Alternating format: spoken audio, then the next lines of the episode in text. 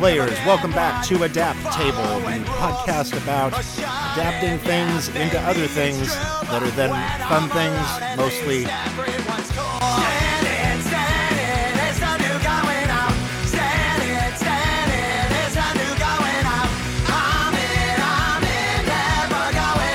We hope we really got to get an intro here. I love this show. Hi, I'm one of your hosts, Brock Wilbur. Hi, I'm Matthew Monagle. I will be writing the intro for the next one of these. I feel.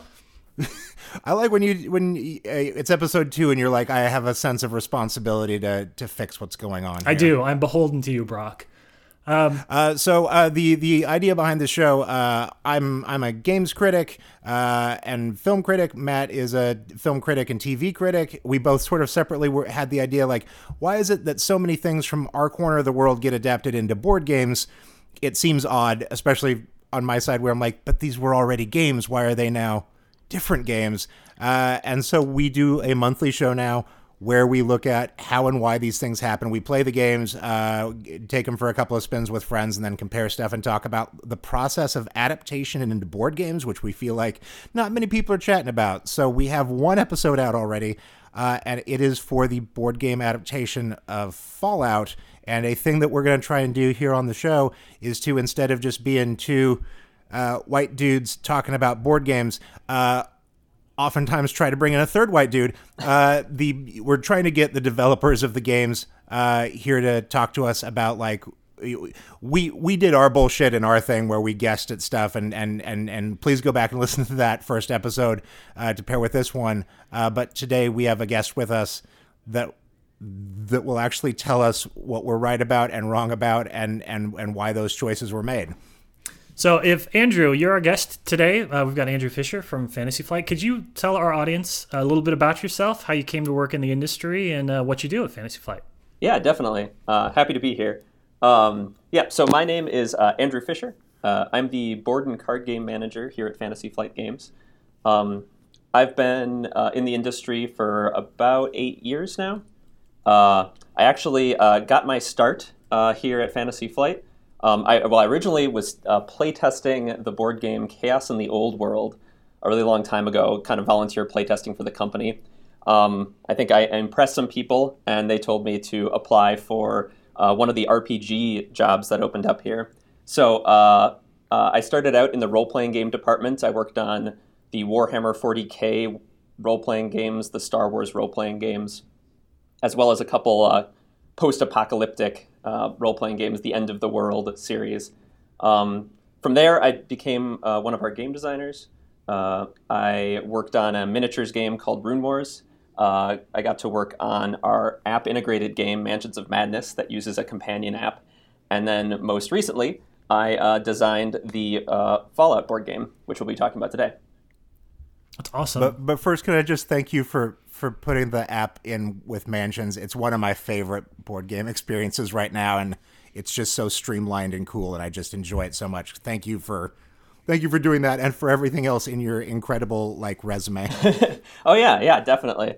Uh, we we're really getting a kick out of my team right now. Works on a lot of our app integrated games, so we're we're really enjoying getting to uh, experiment with what you can do when you kind of combine both digital and tabletop games together. So So speaking of digital, well, let's start going through some of the questions we have for you, Andrew. Yeah. The the big thing about the Fallout franchise, um, and Brock talked about this in our first episode, giving you a little bit of hi- the history of the game. You know, this has meant um, a lot of things to a lot of different people. There's a lot of people out there that love the franchise. When you started this whole process, what was your experience, if any, with the games? Had you played any of the old like top-down stuff? Had you played the the last couple iterations of this? Oh yeah, um, that's uh, so we have uh, a bunch of different designers here, and often when we're trying to decide who works on what project, we try to um, find the person who's going to be the right fit for the project. And um, I'd played a lot of Fallout, so um, I ended up uh, working on this one. Um, I played Fallout One and Two back when I was uh, much younger. Uh, I think Fallout One came out when I was in middle school. Um, to age myself slightly there, um, and um, uh, I've, I've played I played Fallout 3 more than nearly any other any other video game. I think the only one I've never played is the Brotherhood of Steel game that kind of came out in the middle there. Um, You're you're good. You're so good. You're so you're so fine and good with all your choices and what you're you're doing. yeah, that's kind of what I heard. But I did uh, do a decent amount of reading about it. Just um, a lot of that um, isn't like part of the canon. Like obviously, Fallout Three and Four kind of ignored a lot of what happened in that game. But I, I was just mostly out of curiosity. Um, checked out some of that when I started on the project, but otherwise, I was I've always been a big fan of the series. So I'm as kind of a follow up to that. Then when Fantasy Flight picks a designer for these games, what is the process to begin that adaptation? You know, you have the the aptitude and the interest in the franchise. Are you sitting down and saying, I need to build a set of mechanics or rules to this based on what I know about the world? Are you saying that like we have some mechanics that we want to play with and we're going to start figuring out ways to make that fit in? You know, how do you start to match the actual board game experience to this giant unwieldy, you know, franchise that has so much canon? yeah, I mean, we have that challenge with a lot of. Uh, we do a lot of licensed games. You know, uh, we work on Star Wars, we work on Game of Thrones, uh, we work on Lord of the Rings. So we have um, a lot of practice at adapting these big, expansive IPs into board games. Um, that being said, uh, all of our designers kind of uh, approach the problem differently.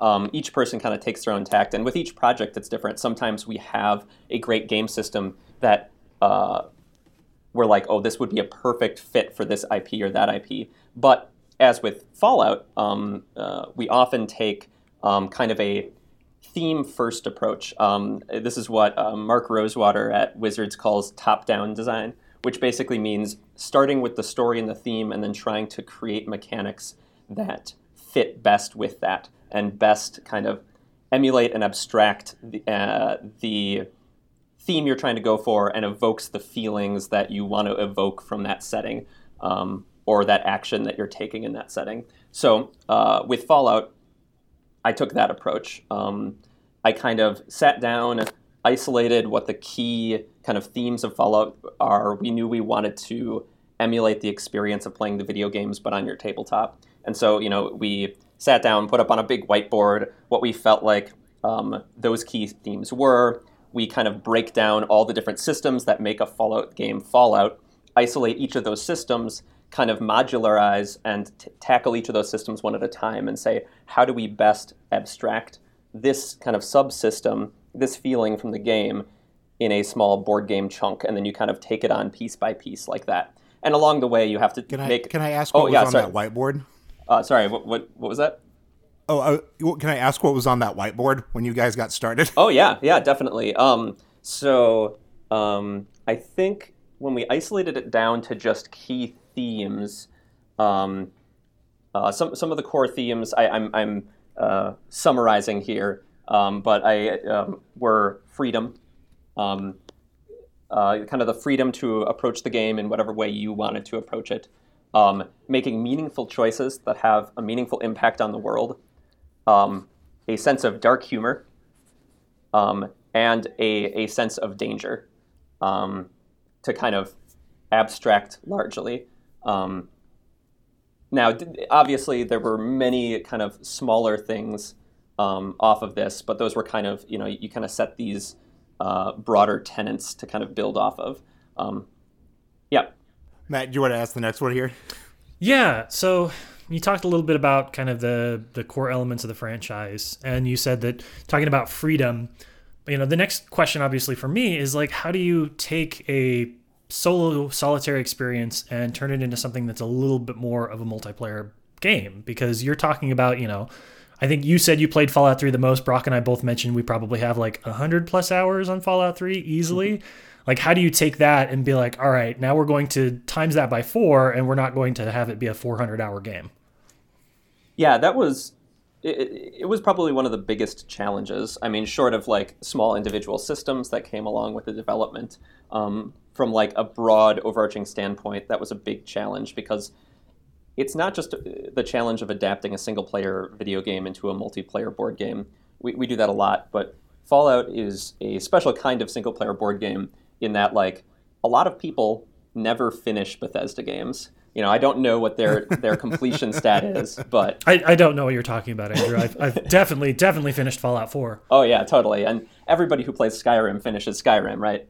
Um, they don't wander off into the mountains, you know, become the head of an assassin's guild and then call it a day, right? Bethesda. Bethesda never changes. I sort of feel like if Bethesda ever wanted to make a game that just had no ending, I don't know what percentage of people would actually notice that. yeah, they just never is, finished. Is that it. not Fallout 4? I'm. I'm. It's a genuine question. there are like there there'd be like two very angry people that the game didn't have an ending. Um, but yeah, so so this problem, uh, that experience is really um, at odds with a tabletop experience because a tabletop experience is a discrete amount of time you don't want it to take, you know, well, I mean, some of our games can take a while, but you, you know, you want it to have a beginning and an end and be finished. You're playing it with multiple people. You're playing it in just a couple hours. Um, and you need to have some kind of driving tension in this experience that you are sharing with people at the table. And so uh, this kind of meandering exploration and like playing around with uh, emergent narrative systems that is a Bethesda game uh, is not super conducive to creating tension in a short experience at a table. So um, uh, the single player to video game to multiplayer board game because of this is, is a is a big issue.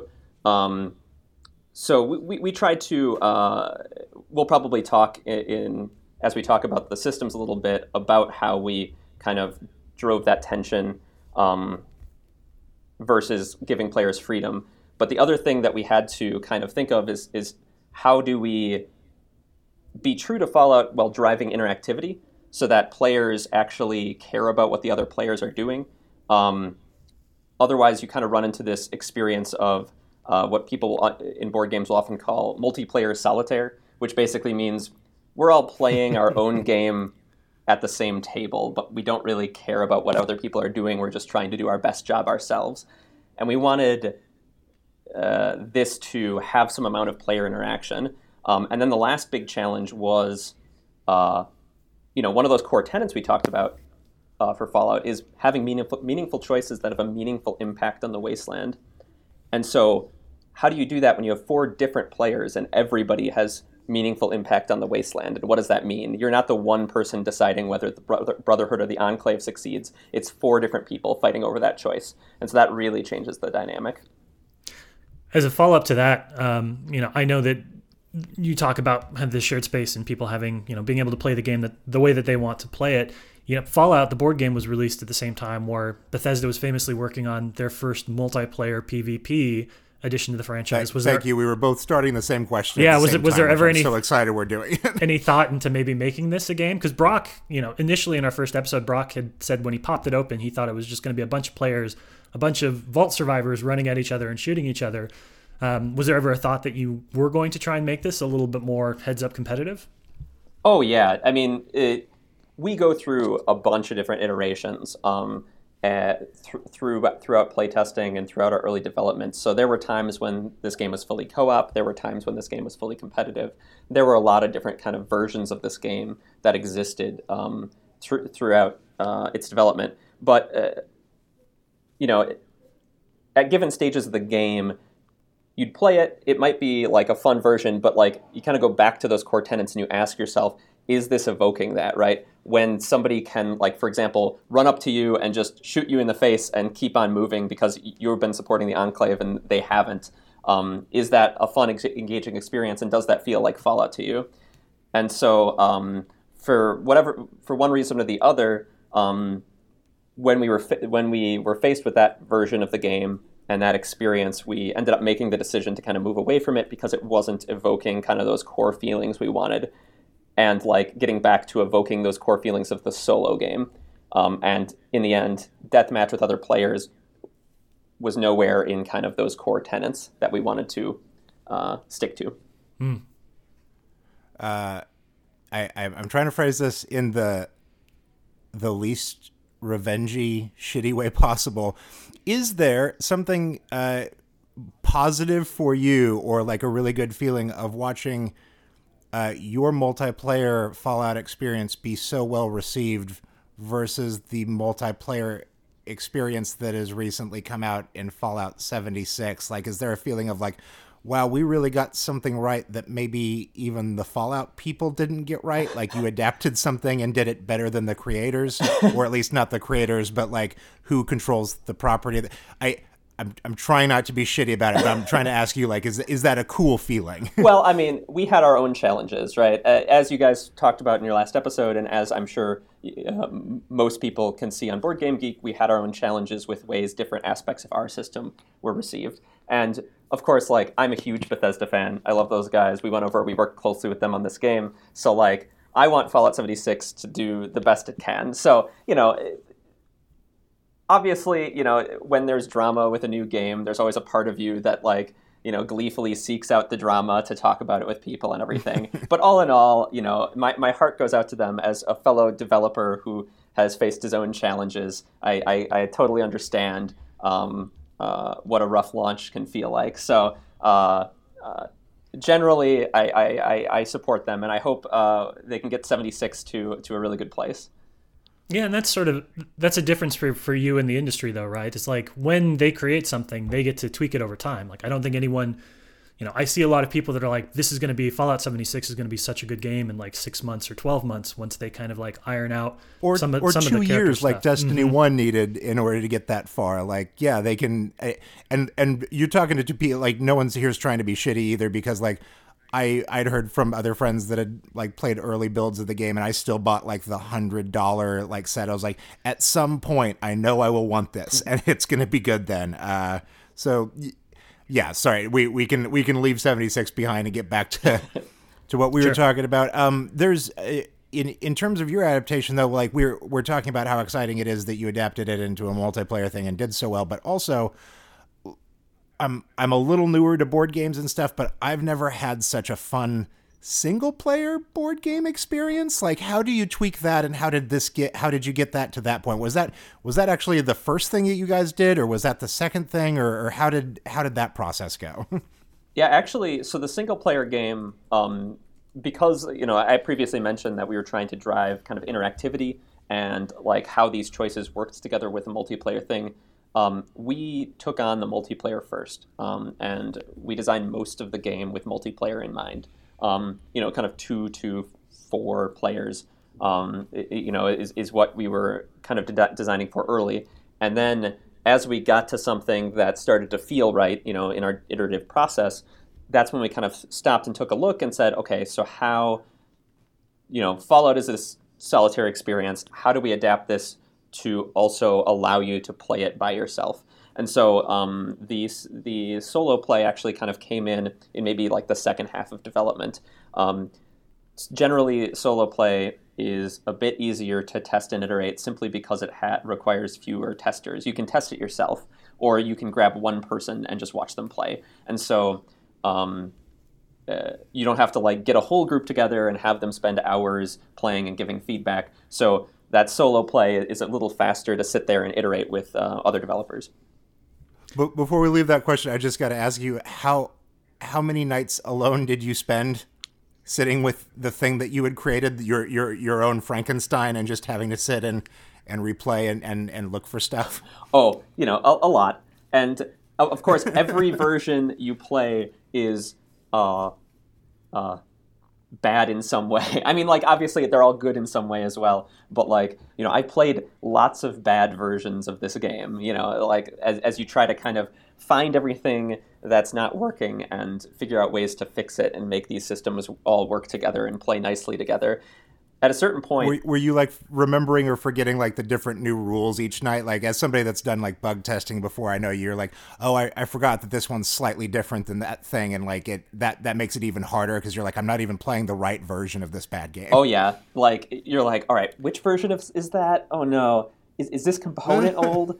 I actually, when, when we do our iterative process, I put a little version watermark on every single component I ever print so that I can very quickly say, oh crap, I'm playing with, you know, this is version 6 when I'm actually supposed to be playing on version 8. That's why this subsystem is screwing up. Because when there's, you know, Fantasy Flight games are infamous for having lots of components, and so when you're all trying to keep that straight as a developer by yourself, it can be a lot to kind of keep track of at once.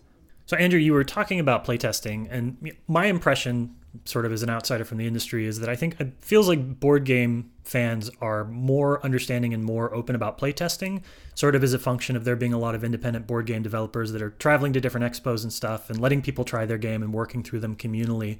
So, can you talk a little bit about, you know, for people that that have playtested a game, what are some of the things that jumped out at Fallout? The you know the weird or unexpected things or those aha moments that came out when you had people playing it and they said, "Hey, I, I broke this," and you're like, "Oh, I never even thought that could happen." I, I was trying to uh, think of the weirdest possible one. I, I don't know if I have like a really good weird anecdote that came out of testing. One of the things that jumped out really early is something uh, we tried to do with Fallout is um, kind of take a lot of the complexity that can be present in these board games that you need to kind of create all of the systems to mimic these really sophisticated single player games and kind of um, hide it from the player's main interface. Uh, what I mean by that is um, you'll see a lot of decisions you make, a lot of the ways you do things like shopping or exploration or uh, getting different um, uh, conditions and such. Uh, all come all come out of the encounter decks, and so um, and you know how the encounter decks pull cards from the archive um, or the, the, from the card library and, and put them into play as quests or shuffle them into other decks. All of that is kind of hidden within these decks and in just instructions that players need to worry about one card at a time. Um, so this is nice because it means that players have a pretty simple interface in the different actions they can perform but those actions feel very like they're doing a lot of sophisticated things because these cards are doing all sorts of sophisticated things but the big issue we ran into is an issue of transparency because players expect to and want to be able to do all these sophisticated things, and they're hidden away in decks. They're not like readily apparent to the player. Like, oh, you know, for example, something as sh- simple as how do I go shopping? There's not a shop action, right? You have to go and have an encounter at a sell- settlement until you're able to shop. And so, um, a lot of these different things that players, especially Fallout fans, wanted to be able to do are kind of hidden within these decks and trying to get people to uh, know where to go to find all of the different parts of the system um, was definitely one of the challenges in alpha testing. We worked on iconography in other ways. There was a version of the game where all the encounter decks just had a list of things you might be able to do at a, at a space like this on the backs of cards, just so you could say, I want to shop. Oh, I'll need that deck or whatever. Um, so that was one of the bigger challenges during testing. Um, the I think the other big thing that came up was just um, how we gave players incentives.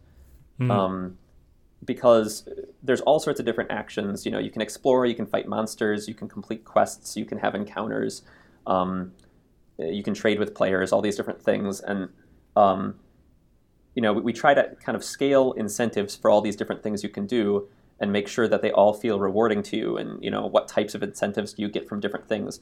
And as soon as one is out of whack in a competitive environment, you get really weird behaviors, um, which uh, you know some of them it, it, you have to kind of make a judgment of whether or not these behaviors are thematic to the game or not. But for example, early on, uh, whenever you explored tiles, well, at first you you just spent movement near the edge of a tile and it explored the next one, and um, you would get experience for exploring tiles. And every game without fail, there would be one player who decided, you know what, my goal is to explore every single tile and get all the XP for doing this. And so this player yes, yes. just spent the entire game just running, like zigzagging across the board to explore every single tile, which is cool, but this player ends up spending almost an hour of time doing nothing but like uh, being a Roomba, right? I must flip up every tile. And so that player didn't actually have that fun of a time. And so, like, that was a, a lot of testing is kind of like identifying those incentives that are making players maybe not experience the parts of the game you want them to and kind of fixing those, which is why exploration really is isn't incentivized heavily in the game because it, it is already good in its own right. Every all the other systems encourage you to want to explore. Yeah, it feels like the, is, the, balance on that was good, though because you know, I think the meta game that I ended up playing with my friends was can I complete the encounters that you've put in the deck? Not because it's going to give me any kind of end game reward, but just to piss you off a little bit. So it was definitely a fun experience of trying to be like, oh, that's cool. You added two cards. I'm going to get them before you do. But I know that that won't like break the gameplay for us. Yeah. How is it that you? Uh, I mean, this is uh, something that you and very few other people in the world who have you know made board games out of video games have to be up against. How do you make something that appeals to people in both those worlds? Because uh, especially as more of a newer board game person, but somebody that's sunk hundreds of hours into Fallout, I loved this, but also I understood I would have understood if what I got out of there was some Euro style board game that like had nothing for me and just had the IP name on it, and it was a, uh, uh, just a translation of the IP, but for a totally different crowd. That would have made sense. Uh, how do you how do you make sure those Venn diagrams for fun overlap? Kind of between the board game community and between like Fallout fans uh, and, and, video gamers, and just, Yeah, game. Yeah. yeah. Um, it's it, it, can often be a tricky balance. Um, generally, personally, I um, try to stay true to the IP first, and I, I think that's true of a, a, lot of our games here at Fantasy Flight. Um, because in the end, you know, the board game market is uh, it is more vibrant than it has ever been. With Kickstarter and everything, there are so many games out there. Um, if you're looking for like a, a board game that kind of scratches a specific mechanical itch, there's going to be a game out there for you. The reason people come to these licensed games is because they love our or they love the IP that we're licensing. You know, from Bethesda, from Lucasfilm, whoever we're working with. Um, so we our, our, first priority is being kind of true to those IPs. So generally, uh, that's the angle we kind of focus on. Um, my goal was to be like to, to make the most uh, authentic Fallout experience I could. Um, and uh, so, and, and, generally, when we approach these things too, uh, we don't want to isolate board game players. We don't want to say, you know, this isn't for you. Um, so we try to let the the thing stand on its own and exist on its own. Anyone can play Fallout, like you guys talked about in your last episode, um, with your dad playing. Um, he could play the game. It, it, his not knowing Fallout didn't stand in the way of him like necessarily understanding the systems, but like you know, he the game isn't actively sitting there to teach him the IP. It's not saying, "Hey, new, you know, somebody who's new to Fallout, here, let me teach you all about the interesting retro future post-apocalypse thing." It, instead, it, it just like tries to be as true to that IP as possible. So, if he's not into Fallout, he might not be into the game, but he can certainly still play it. Right. Yeah, it's he short of having him go back and play several hundred hours of that game, I don't think there was another way to, to get him to care about the, the license as much. Um, but you make know, Matt's dad do New Vegas. That's the whole thrust of the show. There we go. Oh no, we'll have him do Brotherhood of Steel, and then he'll wonder why I ever had him play the board oh, game. Oh my again. god! All right, Andrew. Last question for you then. Um, yeah. And you had you had 30 minutes of warning, so hopefully hopefully you're ready to talk about this. Um, you know, you work a lot with a lot of really great licenses and a lot of IPs. You know, if you could, legal and financial ramifications set aside, adapt one of your own favorite video game or movie or television franchises or, or properties as a board game, what would it be and why? Yeah, so I, I had a bunch of warning, and I don't uh, have like my perfect answer picked out. Uh, distracting me with all sorts of other questions. Um, so, so for a long time, uh, obviously, it would be like I would love to work on Star Wars, but I got to and you know I still uh, really enjoy working on Star Wars when I get a chance to. But um, uh, so there is a board game for this already. So it's not really that I want one to exist, but I would love to be able to work on uh, uh The Expanse. Um, it's mm. the, there's the sci-fi show um, and uh, um, the book series. Um, it, it's a it's a it's a bit deep nerd stuff, but like I uh, I really kind of got into that show and how it kind of does this like near future um, sci-fi setting. Um, so so I, I really got a kick out of that one. Oh, I've seen the first season of that show. That that feels like a Euro game to me. There are a lot of fiddly little pieces that you would need to it. have in that. yeah. All right, Andrew. Uh, we we've taken up enough of your time. Thank you so much for coming to do this and talking to us. Is there uh, for fans that want to see what the kind of content you might be sharing on your own, any insights you might have into the board game industry? Is there a good social media account they can follow you on? Yeah, definitely. They can uh, check out my Twitter. I'm uh, at ethereal underscore fish uh, on Twitter. I, I, I post somewhat regularly. That's good. That's good. Uh, Brock, how do they follow you, just in case they don't remember? I'm at Brock Wilbur everywhere doing those things. Come check out my other podcasts. Say hi. Matt, where can people find you? People can find me on Twitter at LabSplice, L A B S P L I C E. And I do want to echo what Brad said. The man was smart. He got the same handle on every single platform. So you'll be able to find him at Brock Wilbur, regardless of what you're using. Oh, I thought you said uh, I'd like to ec- echo what Brad said. No. I was like, well, clearly my, me having the handles isn't working out, bud. That's not the best version of this. I am bad SEO personified. All right. Uh, well, thank you guys so much for listening to the podcast. Please rate, review, tell a friend. Thank you guys so much for listening.